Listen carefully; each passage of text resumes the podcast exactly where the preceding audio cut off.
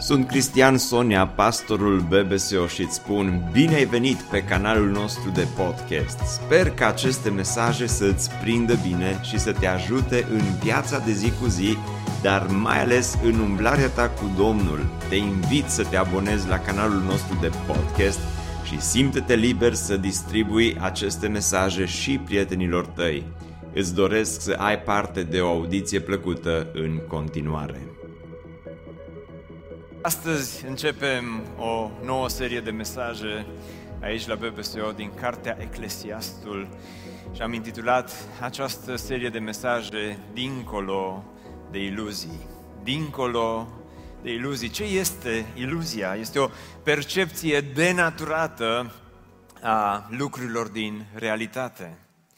Este o imagine destul de veche, cineva a desenat-o în anul 1915 și uh, e o imagine interesantă pentru că uh, dacă te uiți cu atenție la ea, vezi uh, lucruri diferite. Câți dintre voi vă uitați în aceste momente la această imagine și vedeți uh, o doamnă tânără? Ridicați mâna sus, cine vede o doamnă tânără? Da. Câți dintre voi vă uitați la această imagine și vedeți uh, o doamnă în vârstă, ca să vorbim frumos, o doamnă în vârstă, da? Întrebarea mea este care dintre cele două grupuri are dreptate în dimineața aceasta după 12 ani de BBSO și de unitate simt că se rupe biserica. În dimineața aceasta părerile sunt foarte împărțite, însă cine are dreptate? Este o doamnă tânără sau o doamnă în vârstă? Autorul, cel care a făcut această caricatură, a intitulat caricatura aceasta Nevastă mea și soacră mea.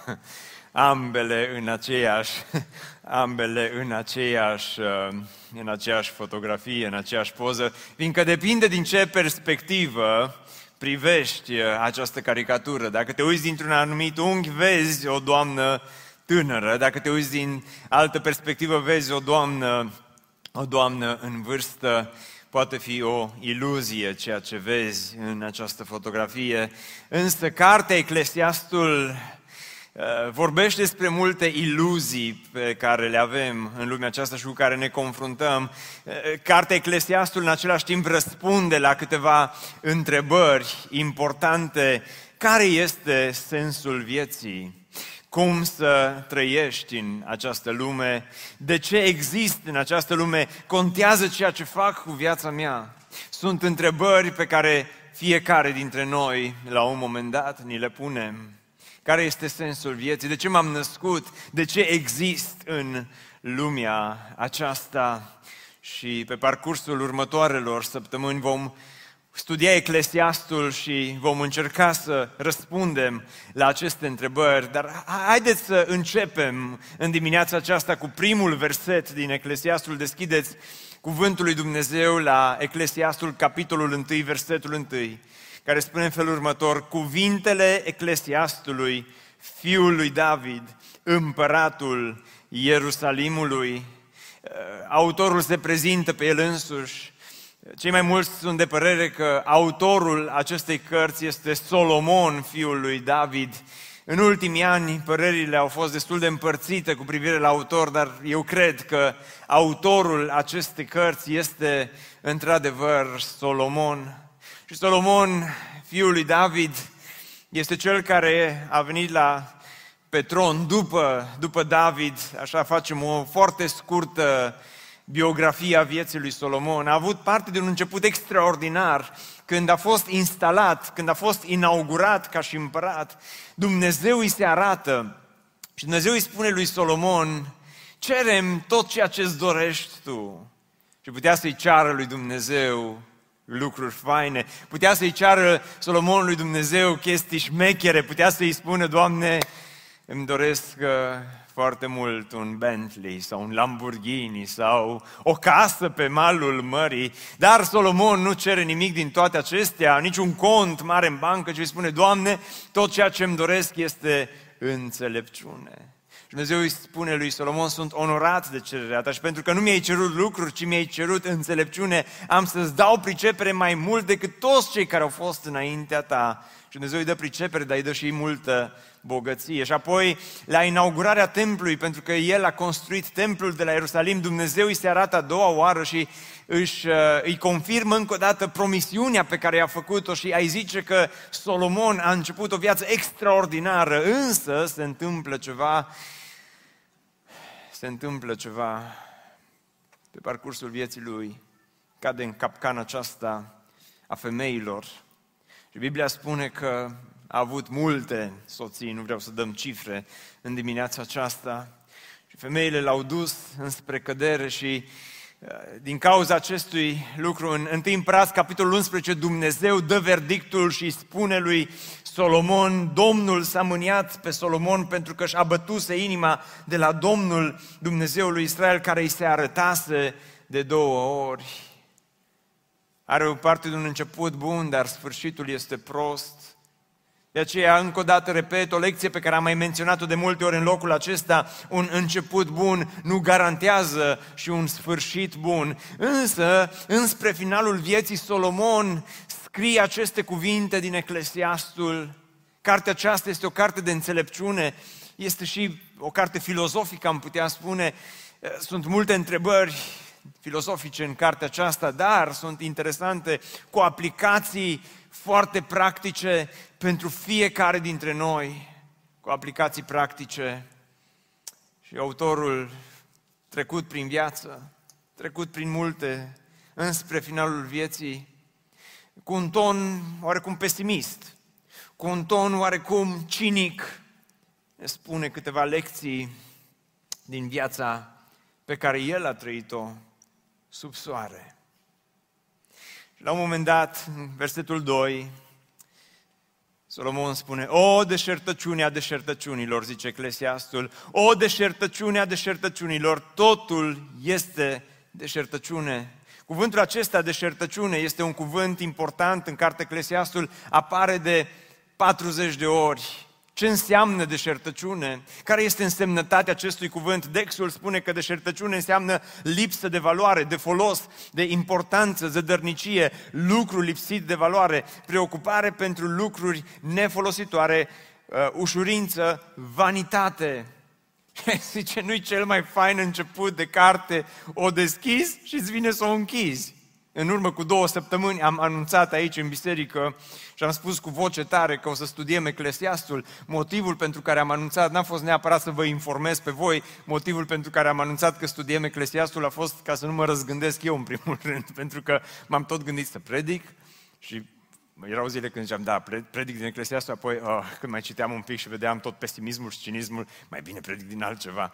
Așa că am zis că fie ce-o fi anunț și nu mă mai răzgândesc. Dar uh, deșertăciune, cum începe cartea aceasta? Totul este deșertăciune. În mod aparent ai zice că Eclesiastul spune că totul este lipsit de valoare, totul este vanitate în lumea aceasta. Foarte mult pesimism, dar cuvântul acesta deșertăciune nu sunt eu expert în limba ebraică, însă comentatorii Bibliei spun că deșertăciune este cuvântul hevel în limba ebraică. Hevel, hevel, totul este hevel. Dar ce înseamnă cuvântul hevel? Cuvântul hevel înseamnă abur, înseamnă fum, cu alte cuvinte, de la început, Eclesiastul nu spune că viața este neapărat lipsită de conținut, ci ceea ce spune Eclesiastul este că viața este ca și un abur, cum spune Iacov, sunteți ca și un abur care se înalță puțin și mai apoi piere. Spune că viața este ca și un fum. Și ca să înțelegeți mai bine, vreau să vă și exemplific. Este ca și cum ai lua un chibrit și îl aprinzi și viața nu reprezintă neapărat chibritul care arde, ci reprezintă fumul care se ridică atât de repede și pe care vrea să-l prinzi și să-l pui în buzunar, dar nu poți să faci asta. Ai vrea să-l prinzi și să-l păstrezi, dar nu poți să faci asta pentru că atât de repede dispare. Dați-mi voie să vă mai, să vă mai arăt încă o dată. Este, este ca și un fum, este hevel, spune Hevel. este fumul care se ridică și pe care ai vrea să-l păstrezi și pe care ai vrea să-l controlezi.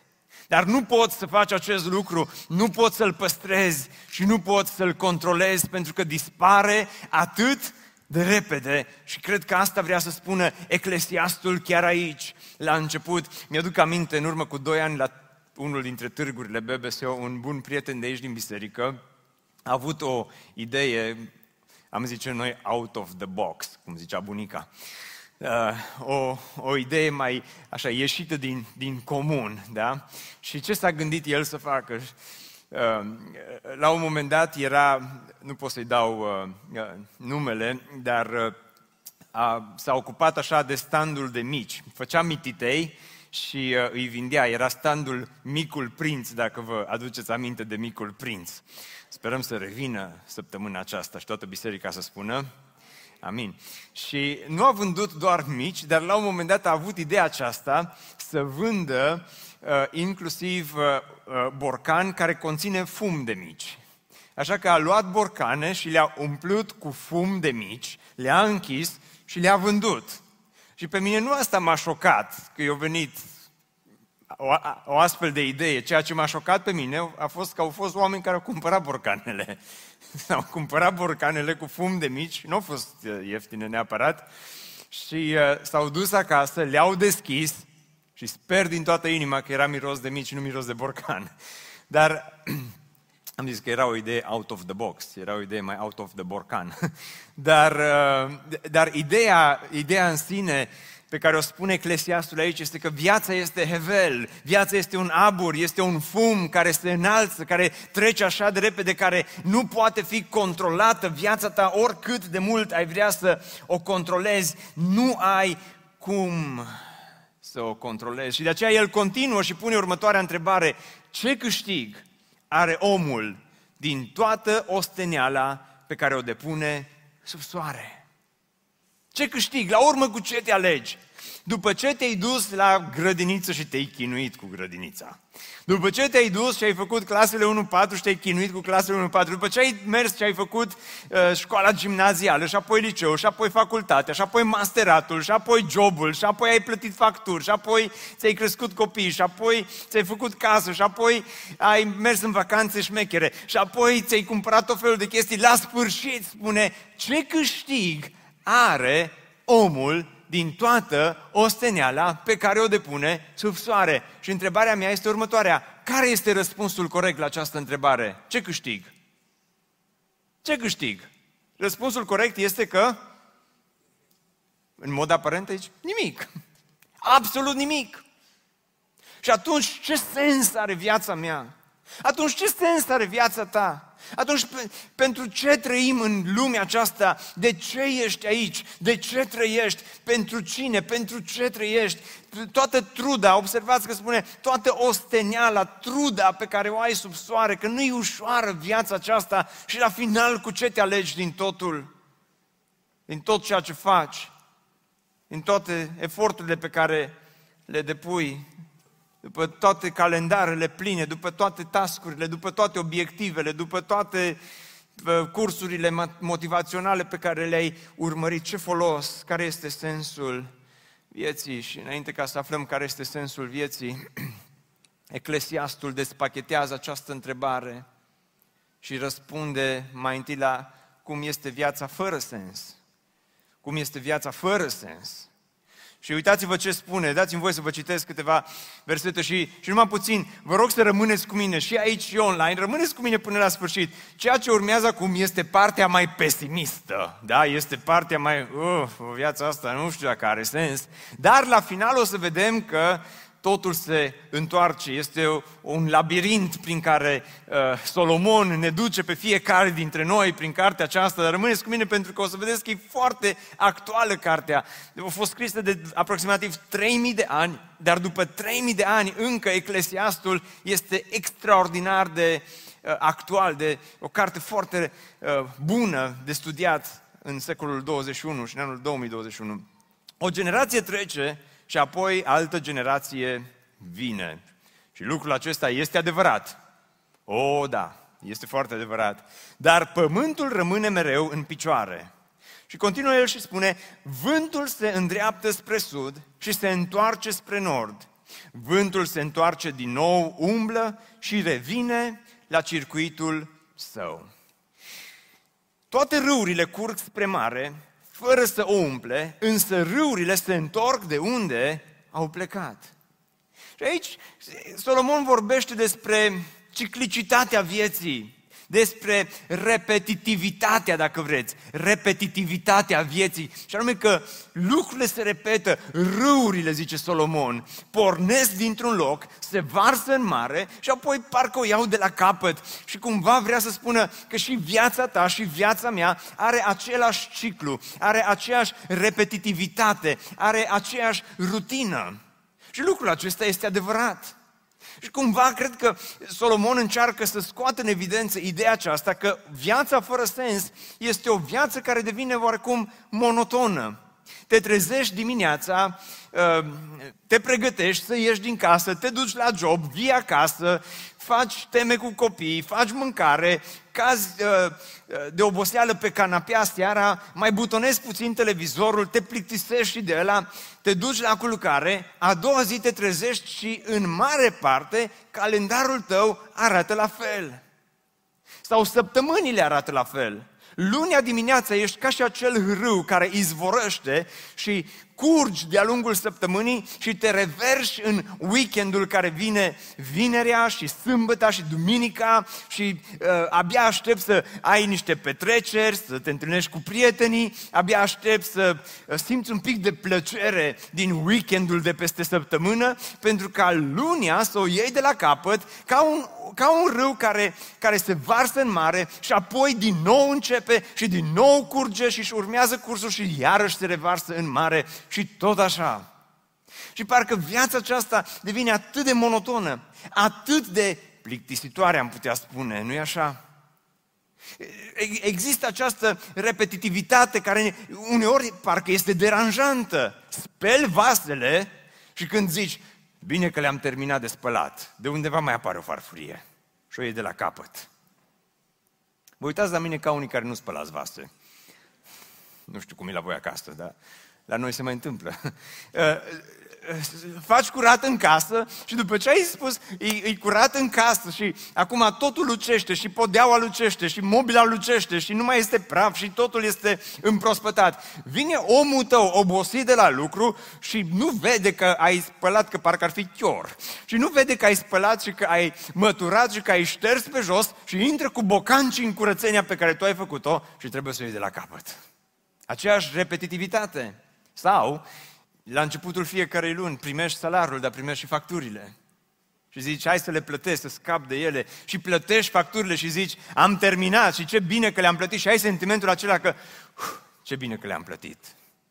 Și apoi te uiți în poștă și au venit amenda de la CNAIR, când ai plătit rovineta. Zic și eu, și o iei de la capăt și parcă e această repetitivitate în fiecare lună, faci aceleași lucruri și viața la un moment dat devine atât de repetitivă și atât de monotonă încât stai și te întrebi, mă, pentru ce trăiesc eu în lumea aceasta? Sunt ca și un râu care izvorăște, care curge, se varsă în mare și apoi din nou o iau uh, de la capăt. Toate anxietățile, toate nopțile nedormite, tot stresul cu examenele, tot stresul pe care l-am mâncat cu jobul, să fiu promovat, să fiu cineva și până la urmă parcă nu mă aleg cu nimic în lumea aceasta pentru că e aceeași repetitivitate. Bine, când ești tânăr, încă nu simți asta atât de mult, că ai școală, mai treci din uh, clasa a patra, a cincea, din a opta, a noua și se mai schimbă monotonia aceasta a vieții și apoi vine liceu și apoi vine facultatea, dar când ajungi să ai jobul tău și lucrezi și nu știi pentru ce lucrezi și nu știi pentru ce te trezești dimineața și când te culci seara, închizi ochii și ai aceste întrebări, de ce există, de ce sunt în această lume, pentru ce mă chinui atâta, pentru ce? Și Solomon spune, o viață fără sens, are această rutină, monotonie a vieții. Dar el continuă și spune, toate lucrurile sunt, și versetul ăsta e 2021, clar, nu mai fiți cu mine aici pe frecvență, toate lucrurile sunt, hai să spunem cu voce tare, cum sunt lucrurile? Obositoare. Câți dintre voi ați zis vreodată sau v-ați gândit vreodată și ați zis, parcă viața asta mă seacă, mă seacă. Parcă lucrurile sunt obositoare, zice Solomon. Și avem impresia că noi trăim în, în vremea aceasta în care s-a inventat obositorul și avem impresia că înainte n-au existat aceste lucruri obositoare. Bine, noi am inventat un cuvânt nou pentru obositoare. Cuvântul nou este burnout. În limba engleză, dar este și în limba română. Așa simt că am dat într-un burnout. Așa, cum traduci burnout în română? Sunt epuizat.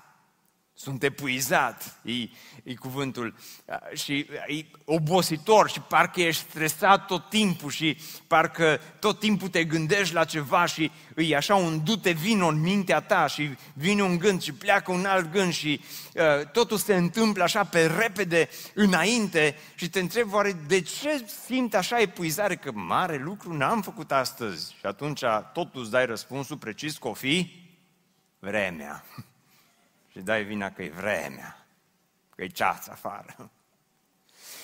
Și, uh, și, și viața aceasta îi devine, te duci la magazine, te duci în oraș, ești în trafic și parcă e, e obositoare, e foarte obositoare și mai să vedeți cum că continuă spune, este obositoare cum nu se poate spune. Burnout, o vrut să zică Solomon, dar nu și-o găsit cuvântul. Dar ochiul zice, nu se satură să privească.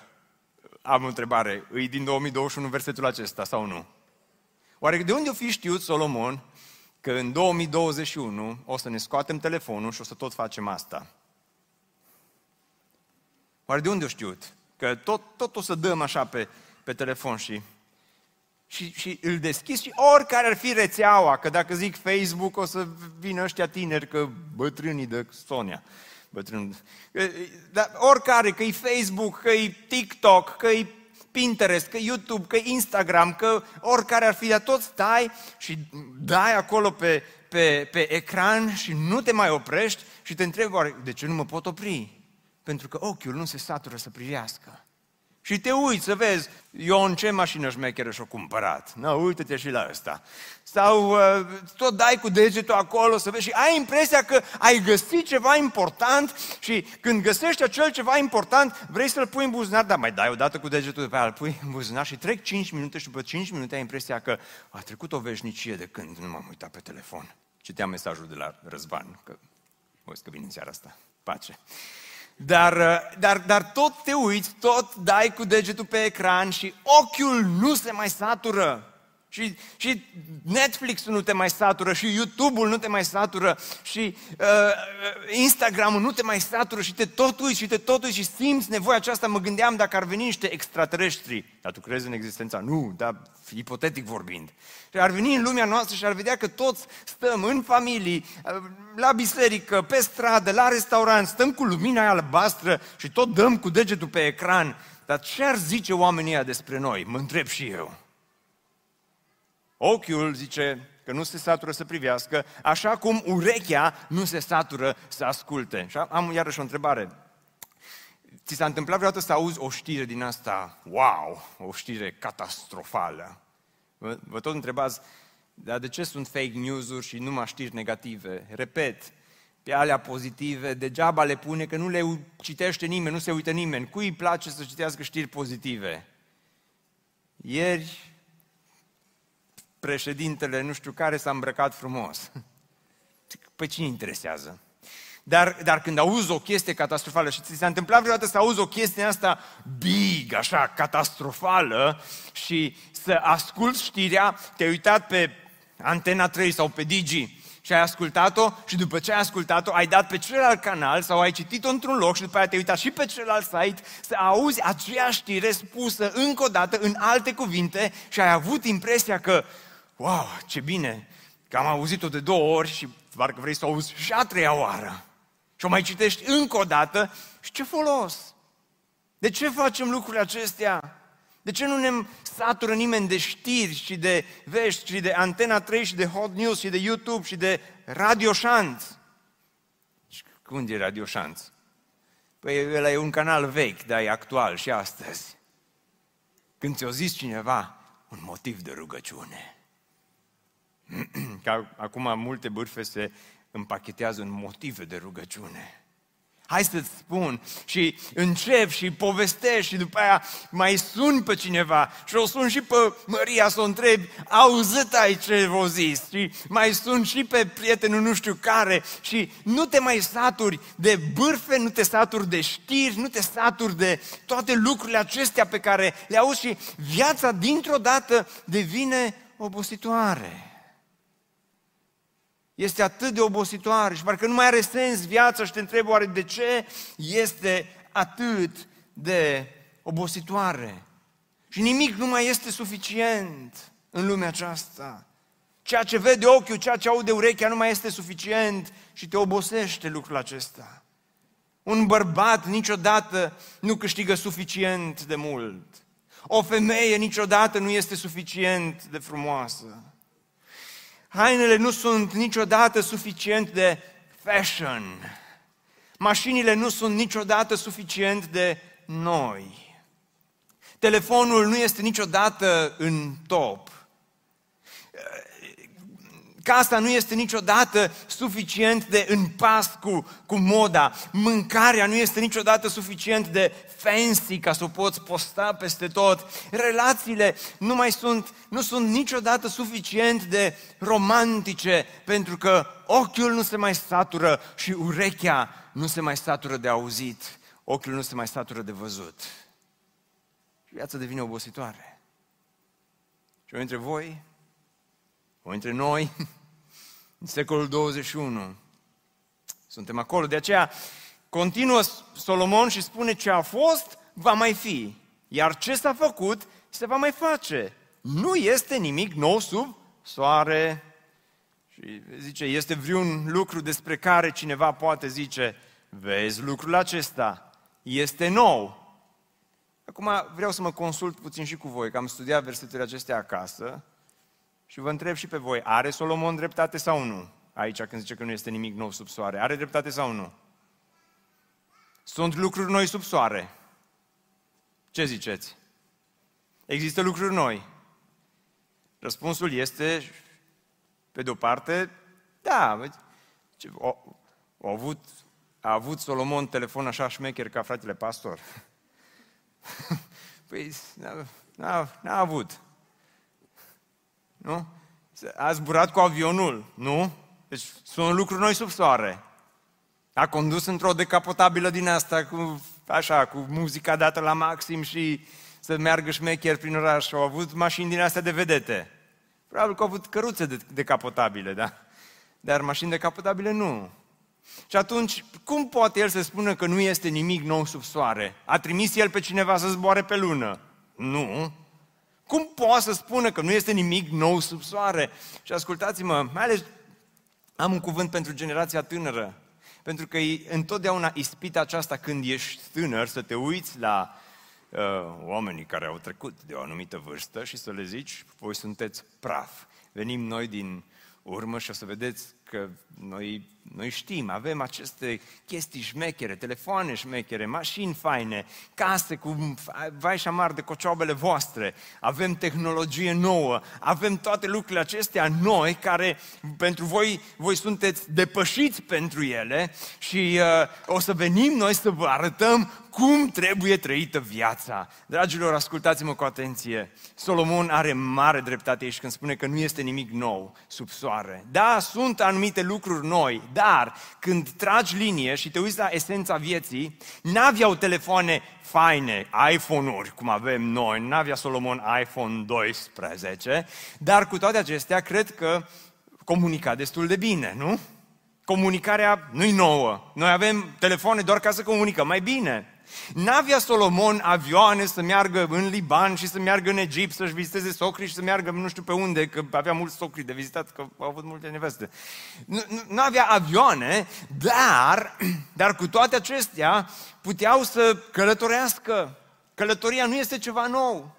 Nu aveau toate lucrurile cu care noi ne lăudăm astăzi, dar când spune nu este nimic nou sub soare, dragilor, Solomon are dreptate. Pentru că atunci când reduci viața la esența ei, în ce privește comunicarea, mâncarea, dormitul și așa mai departe, nu este nimic nou sub soare. Noi doar am încercat să facem viața să fie mai puțin obositoare, că zice Solomon. Atât e de obositoare viața aceasta, și noi cu toate gadgeturile și tehnologia din ultimii ani am încercat să ne construim o viață care să fie mai puțin obositoare. Întrebarea mea este oare am reușit? Oare suntem mai puțin obosiți acum că nu mai mergem până la poștă ca să trimitem scrisoarea, ci pac, am apăsat și mesajul instant s-a dus. Suntem mai puțin obosiți. Că nu ne mai ia ori întregi să ajungem din uh, Oradea până în uh, Arad. Mă rog, nouă ne ia, că încă suntem ca pe vremea lui Solomon cu drumurile. Dar, uh, dar tot putem merge un pic mai, mai repede, nu? Un pic mai repede putem merge, dar suntem mai puțin obosiți. Că ești la magazin și uf, lumea se grăbește, ești în trafic și toată lumea se grăbește și oamenii par stresați, par obosiți, par în depresie mulți dintre ei. Și, și te întrebi, oare de ce este lumea aceasta așa? Și cu toate gadgeturile pe care le avem ca să ne facă viața mai puțin obositoare, când vrem ca viața să fie mai puțin obositoare, ne ducem la țară. Să ne relaxăm. Uf, ce bine că am scăpat de toate. Bun, nu spun că lucrurile astea, tehnologia pe care o avem, e rea, să nu mă înțelegeți greșit, dar cumva ceea ce spune Solomon aici este că o viață fără sens este o viață de, din asta de burnout, obositoare și cu toate tehnologiile dezvoltate, ochiul tot nu se satură de privit, urechea tot nu se satură de auzit și viața ta cumva e, e tot acolo, e tot obosit, stresat. Unde ți se grăbesc toți oamenii din trafic? Parcă toți avem ceva important de făcut. Cei mai mulți cred că se grăbesc la Netflix. Dar ne grăbim. Suntem obosiți. Și el continuă și spune mai departe. Și aici veți zice, bun, Cristi, ok, monotonie există, oboseală în viața asta există, dar spre deosebire de Solomon și ceilalți, noi totuși suntem oameni mai importanți. Mai importanți. Și versetul ăsta parcă așa ne duce din depresie în depresie, Solomon, dar numai puțin, rămâneți cu mine că avem și vești bune dimineața asta, dar înainte de vești bune, încă o veste mai puțin bună. Spune, nu a rămas nici o amintire despre oamenii de demult. Ce vrea Solomon să spună aici? Că peste 100 de ani, indiferent de vârsta pe care o avem astăzi, probabil că cei mai mulți dintre noi nu vom mai fi în zonă.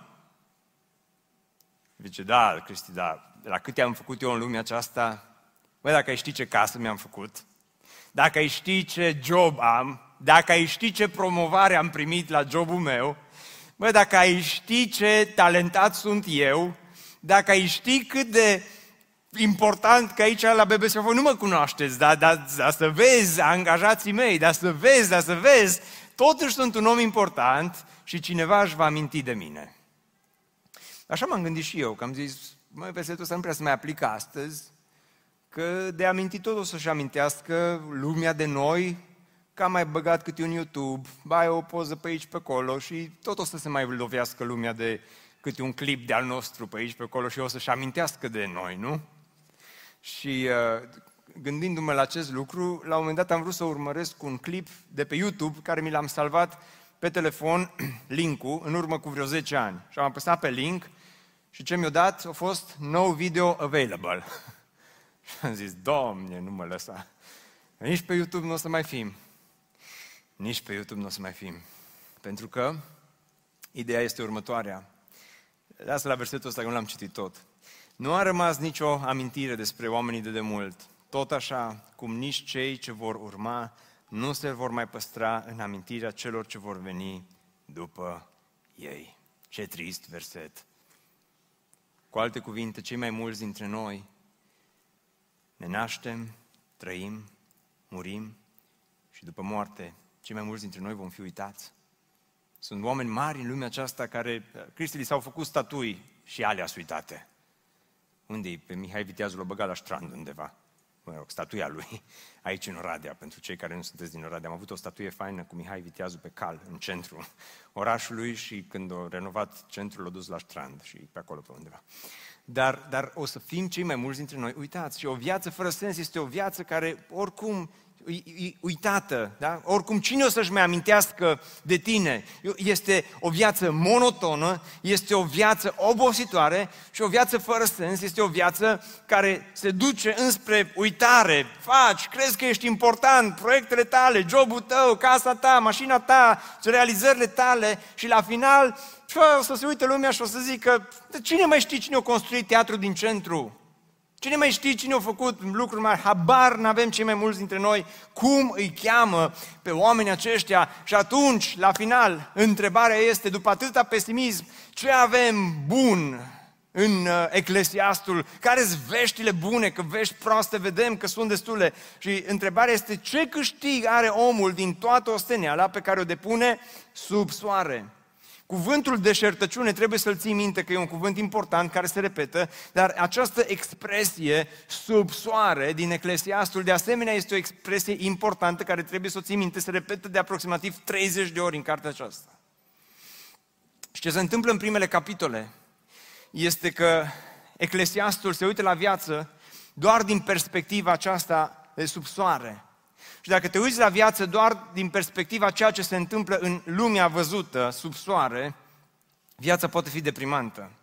Viața poate fi pesimistă, viața poate fi cinică, viața poate să fie neagră, dar înspre finalul cărții și în dimineața aceasta trebuie să mergem puțin și la finalul cărții, înspre finalul cărții învățăm cheia care descuie Eclesiastul și viața mea și viața ta și sensul vieții mele și sensul vieții tale. Pentru că înspre finalul vieții, cărții învățăm următorul lucru. Doar o credință într-un Dumnezeu personal dă sens vieții tale, sub soare am putea adăuga.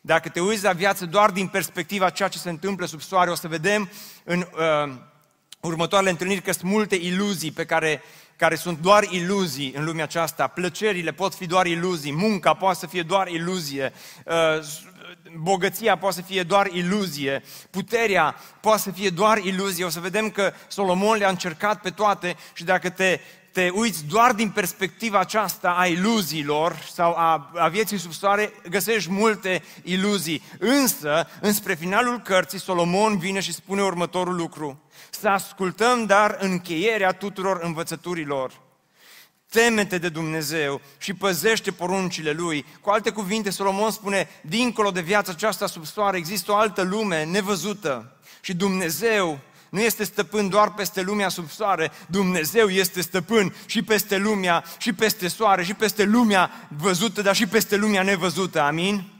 Și trebuie să te uiți la viață nu doar din perspectiva ceea ce se întâmplă sub soare, ci trebuie să te uiți la viață, spune Solomon, din perspectiva finalului și de la final ce învățăm? Temete de Dumnezeu și păzește poruncile Lui, căci Dumnezeu va aduce orice faptă la judecată și judecata aceasta se va face cu privire la tot ce este ascuns, fie bine, fie rău.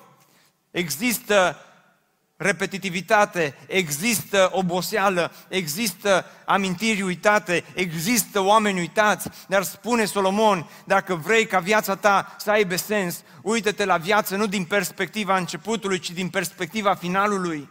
Trăiește-ți viața de la început la, uh, de la final la început.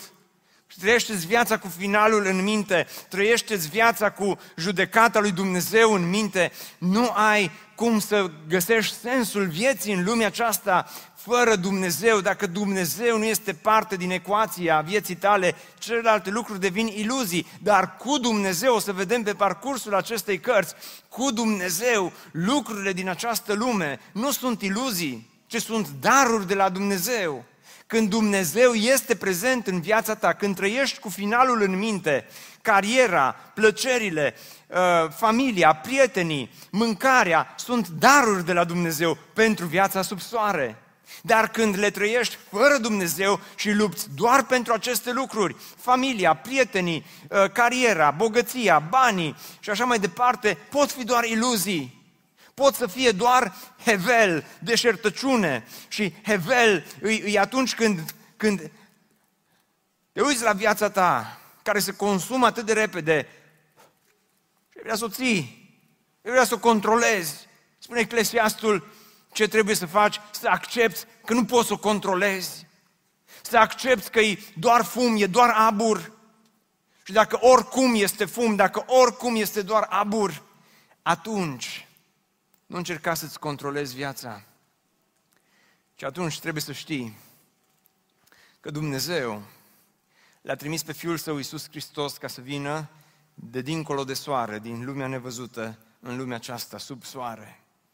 Și Hristos a venit ca să facă ceea ce Eclesiastul spune în versetul 15, ce este strâmb, nu se poate îndrepta și ce lipsește nu poate fi trecut la număr.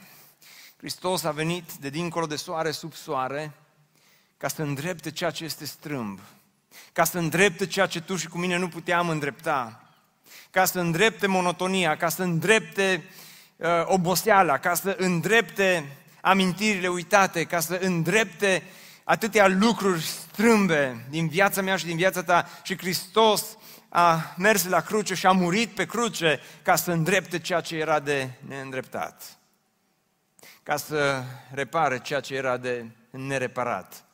Și sensul vieții tale sub soare nu poate fi găsit decât alături de Dumnezeu. Și vreau să închei vorbindu-ți despre C.S. Lewis, unul dintre cei mai mari gânditori creștini care au existat în secolul trecut. Scris multe cărți faine, C.S. Lewis. Dar omul acesta și-a început viața ca și agnostic, ca și un om care nu credea în existența lui Dumnezeu. Și până când l-a găsit pe Dumnezeu, filozofia vieții lui era asemănătoare cu cea a lui Eclesiastul. Ce rost are pentru ce m-am născut, pentru ce trăiesc. Dar s-a întâmplat ceva. Și s-a întâmplat ceva nu la biserică. E, interesant cum povestește C.S. Lewis despre convertirea lui. Era într-o seară de 28 uh, septembrie 1931. Și spune C.S. Lewis, mergeam împreună cu fratele meu, cu fratele meu uh, Wayme, mergeam cu motocicleta, el conducea, eu eram în atașul motocicletei. Și spune el, mergeam înspre grădina zoologică din uh, Whipsnade, Whipsnade, cea mai mare grădină zoologică din uh, Anglia. Și spune el, în ultimul capitol al cărții, Surprins de bucurie, descrie maniera în care ultima piesă din experiența sa cu privire la bucurie s-a așezat la locul ei și dați-mi voie să vă citez. Și când am plecat într-acolo, nu credeam că Isus Hristos este Fiul lui Dumnezeu. Dar când am ajuns, credeam, fără predică, fără podcasturi, fără biserică, fără nimic. Și totuși, zice el, n-aș spune că meditasem în timpul călătoriei și nici că trăisem mari emoții. Emoțional, zicea el, este probabil ultimul cuvânt care trebuie folosit cu referire la anumite evenimente importante. A fost mai degrabă ca și când un om după un somn îndelungat, stă încă nemișcat în pat și devine conștient că s-a trezit. Așa și-a explicat el convertirea, trecerea de la a privi lumea sub soare la a privi dincolo de soare. Deci e ca și cum un om s-a trezit și Eclesiastul la început vorbește doar din perspectiva aceasta sub soare, dar prin capitolul 5 o să se întâmple ceva în Eclesiastul și se schimbă macazul și dintr-o dată apare Dumnezeu și apare viața de dincolo de soare. Însă, astăzi aș vrea să închei spunând că viața ta are sens. Spunându-ți că există un scop pentru care ai fost creat în lumea aceasta. Dar sensul și scopul vieții tale este dat de Dumnezeu în primul rând. Și toate celelalte lucruri sunt unelte pe care Dumnezeu și binecuvântări și daruri pe care Dumnezeu le aduce în viața ta. Și dacă încă nu l-ai întâlnit, aș vrea să te provoc să-L întâlnești pe Dumnezeu și să-L găsești pe Hristos, Cel care poate îndrepta tot ce este strâmb cu viața ta și tot ceea ce este strâmb în viața ta. Ne bucurăm mult că ai ascultat acest podcast și dacă ți-a fost de folos, scrie-ne un scurt mesaj la adresa amin.arondbbso.ro aminarondbbso.ro Ne-am bucurat mult să te putem cunoaște, să știm cine ești și de unde ești. Dacă dorești să afli mai multe informații despre BBSO, despre cine suntem, care este viziunea noastră, intră pe site-ul bbso.ro. Îți mulțumesc că ești alături de noi și că ne ajuți să ducem viziunea mai departe. Așteptăm să ne reauzim cu bine la următorul podcast.